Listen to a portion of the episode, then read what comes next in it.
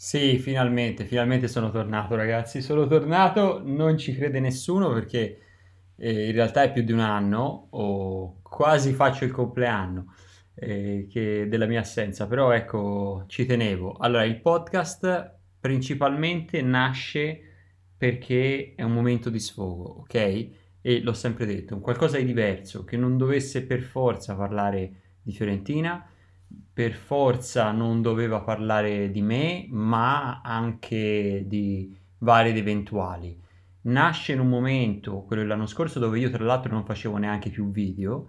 quindi era un momento proprio particolare, quindi non volevo assolutamente forse parlare di Fiorentina, ma volevo proprio staccarmi. Quest'anno però è un pochino diverso perché sono tornato nel mondo di YouTube con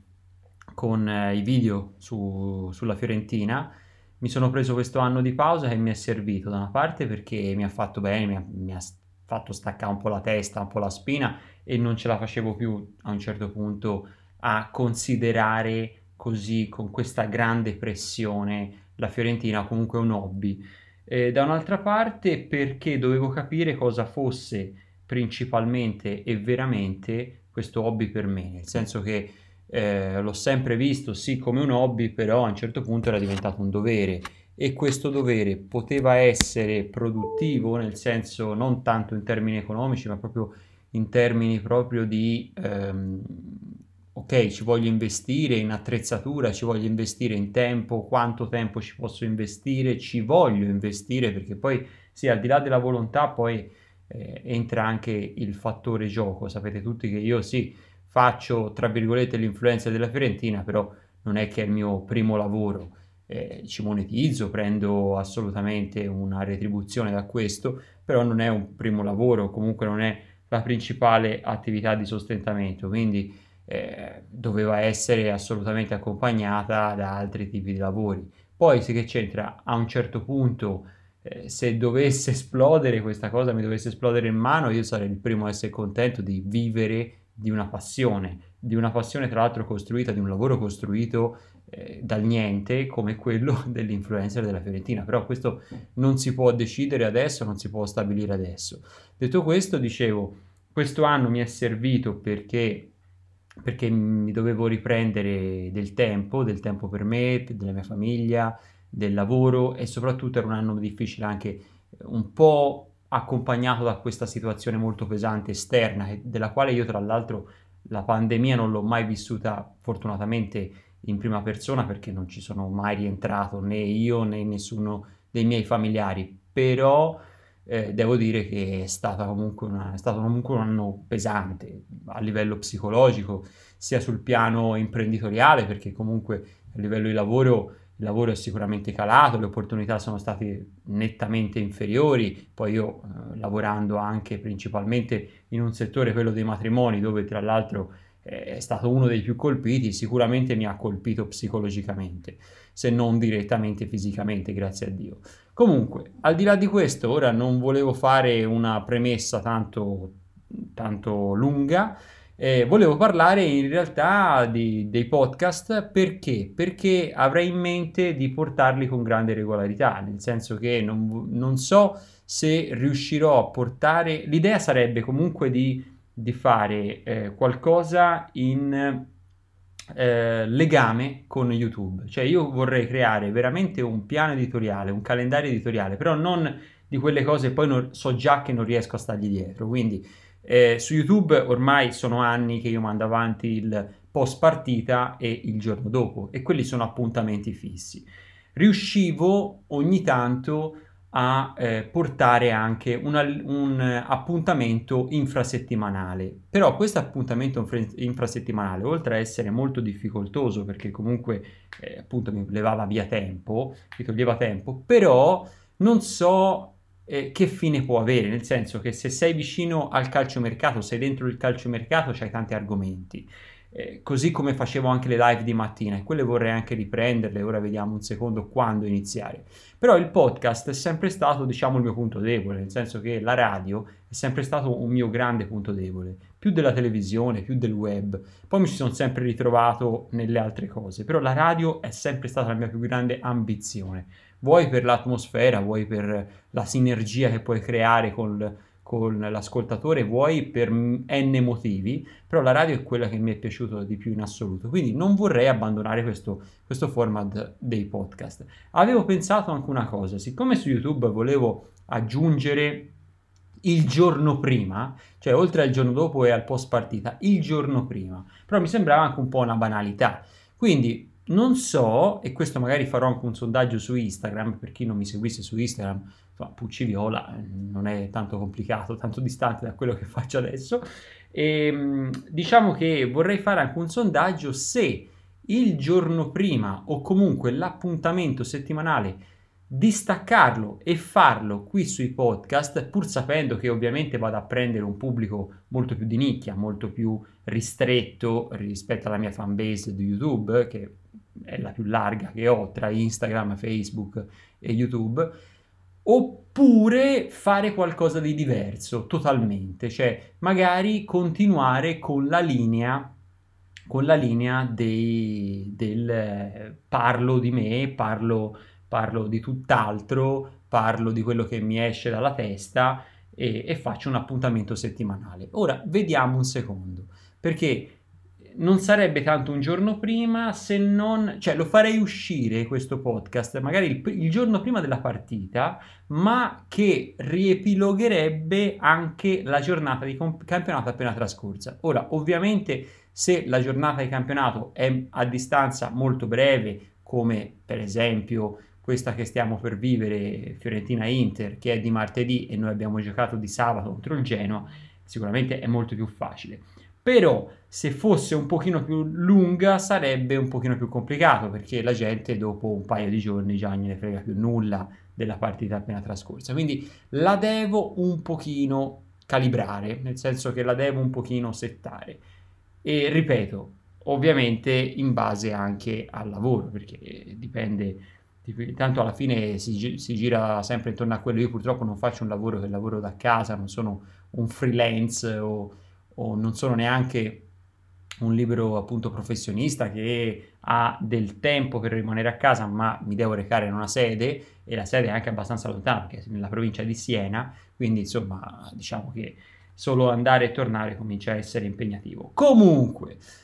Oggi ragazzi è il giorno prima, tra l'altro, vuoi per farla apposta, vuoi per non farla apposta, però è il giorno prima di Inter-Fiorentina. Inter-Fiorentina, allora, una partita sicuramente, neanche a dirlo, molto difficile, perché è una partita che vede la Fiorentina super gasata a mille, l'Inter campione d'Italia e che si deve riconfermare e che vede le sue dirette concorrenti steccare. Quindi chi sarà più gasato dei due? Non si sa. Qui veramente si vola sull'ali dell'entusiasmo tra tutte e due le squadre. L'Inter, da una parte l'Inter che abbiamo detto, la squadra più forte d'Italia, la squadra da battere, la squadra che vuole staccarsi dalle dirette concorrenti, la squadra che cerca anche una riconferma dopo un'estate pressoché burrascosa, perché poi aver venduto Lukaku, eh, Hakimi, eh, Conte che se n'è andato, insomma diciamo che ci sono stati i tre pezzi forse più grossi dell'Inter, più iconici dell'Inter dell'anno scorso, se ne sono andati, quindi nessuno poi si, po- si, sarebbe aspettato una riconferma così forte dell'Inter. In realtà io sì, ma non perché voglio fare il ganzo, ma semplicemente perché è la squadra da battere e si sa, in più ha preso un allenatore che sa far giocare la squadra a calcio e quindi non era tanto difficile immaginarsi un Inter come la prima squadra del campionato. Poi in più eh, la Juve si è anche indebolita, tra virgolette, anche se molti dicono che ormai era un po' alla deriva, poi insomma ci ha un po' smentito perché nel Manchester United ha già fatto diversi gol. Comunque si è indebolita anche solo caratterialmente con la mentalità, eh, perché poi tanto l'abbiamo visto anche con Massimiliano Allegri che dà tanto peso a questo aspetto, l'aspetto mentale, con Cristiano Ronaldo eh, la Juve che non è riuscita a fare un grande calciomercato se non dopo una trattativa estenuante i Locatelli. Comunque ragazzi non voglio parlare di altre squadre, voglio parlare della Fiorentina. La Fiorentina invece che che, che se ne dica è una forma splendida, con un allenatore splendido che sa far giocare a calcio, sa far divertire, ma soprattutto la cosa più bella è che noi tifosi per una volta, dopo tanto tempo, siamo felici, soddisfatti ragazzi. Sappiamo anche se domani andassimo a perdere, cosa probabile, perché effettivamente vai a, a scontrarti con la prima in classifica, però io sono convinto che la prestazione sarà comunque positiva, a meno che te domani non pigli un'imbarcata, ma ha fatto il Bologna 6 a 1 e giochi malissimo, e potrebbe anche succedere potenzialmente in una squadra nuova che si conosce, non ti dico nei singoli, si conosce da poco, ma nello stile di gioco dell'allenatore che propone l'allenatore, che badiamo bene, uno stile di, gio- del genere, di gioco del genere non lo vediamo da tantissimo tempo da Sousa, dal primo Sousa, dal, dal primo Montella, insomma, eh, che la squadra non gioca bene eh, è troppo, troppo tempo. In più c'è anche da dire che è una squadra che si sta ritrovando, tanti meccanismi eh, che si stanno rinascendo, eh, piccoli e grandi giocatori che erano stati messi alla deriva come Saponara, Duncan o, o altri eh, ancora come Sottil, che erano stati mandati anche in prestito, alcuni non ci credevano neanche più, in che invece alcuni di questi si stanno imponendo piano piano, sta, stanno ritrovando. Caglion, ragazzi, che non starà facendo delle partite disumane, non starà facendo delle partite stratosferiche, ma si sta piano piano ritrovando, gli stanno dando fiducia, è stato un anno fermo, se, se te, io l'ho sempre detto, se te recuperi Caglion, praticamente hai fatto il colpo sull'esterno dell'estate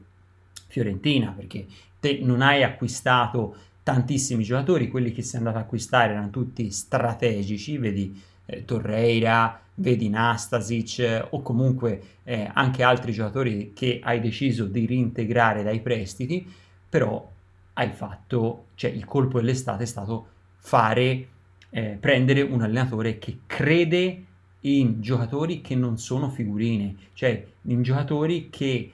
anche se erano stati messi ai margini, lui ci crede perché vede le potenzialità e anche se deve uscire Nico Gonzalez che è per adesso forse il giocatore più eh, in forma insieme a Vlaovic che è in squadra o, o forse il più pericoloso, non ti fa entrare un eh, Torreira o un Castrovilli. Eh, ora, Castrovilli, tra l'altro, è l'esempio sbagliato perché era titolare anche lui, è stato infortunato. Comunque, un Torreira o,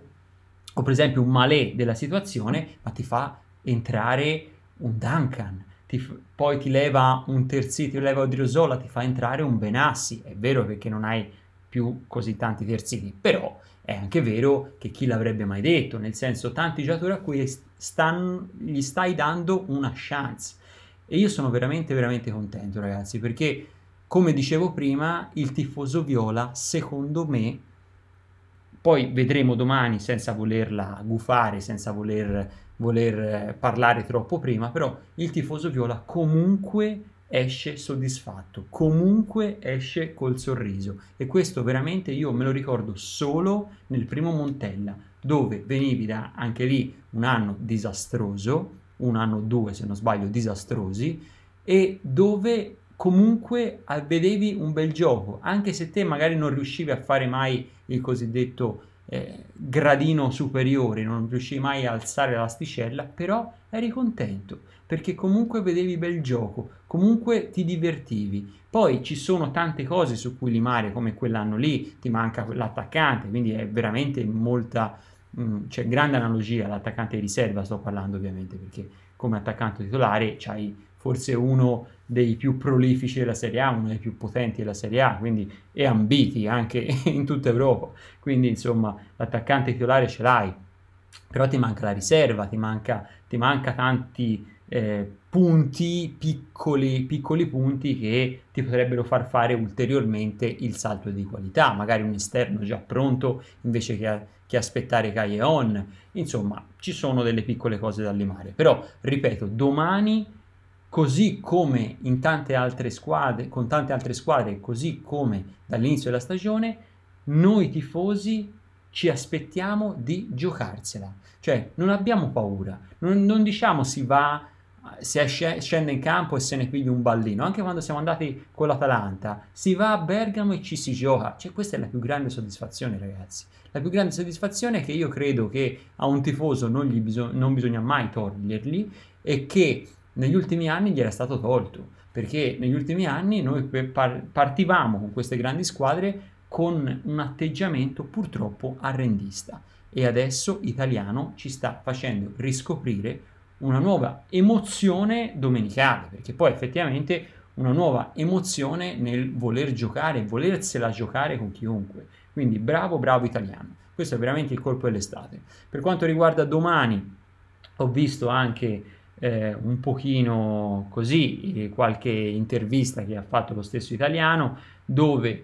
pare che Castrovilli non ce la faccia recuperare, e questo lo sappiamo. Eh, Nico Gonzalez è da valutare. Io do una mia premetto, ancora non l'ho vista la formazione, quindi non ho visto altre notizie che parlano di un recupero o meno di Gonzalez, però io do la mia ipotesi di formazione. Secondo me domani la Fiorentina scenderà in campo così. Dragoschi, perché è lui il titolare ed è bene che sia lui il titolare, perché eh, dopo anni in cui era stato, fatto, era stato fatto un investimento su di lui, adesso virare su Terracciano, seppur io stimi molto Terracciano e lo consideri eh, uno dei, fo- uno dei portieri più forti e più pronti eh, della Serie A a livello italiano, quindi secondo me non ha niente da invidiare a molti portieri, lo stesso Sirigu per esempio che giocava domenica col Genoa o a molti portieri che stanno che stanno in Serie A e giocano titolari a livello italiano, quindi per me Terracciano potrebbe fare il titolare in molte squadre. Comunque, al di là di questo, tu hai fatto una scelta qualche anno fa, quando hai scelto anche di non dare via Dragoschi, quando magari lo potevi anche dar via, hai investito, hai investito su di lui e quindi è giusto mantenere lui. Quindi Dragoschi titolare. Poi la difesa, salvo, eh, salvo errori o comunque salvo eh, infortuni nell'ultimo minuto, sempre toccando ferro, per me è Odriozola,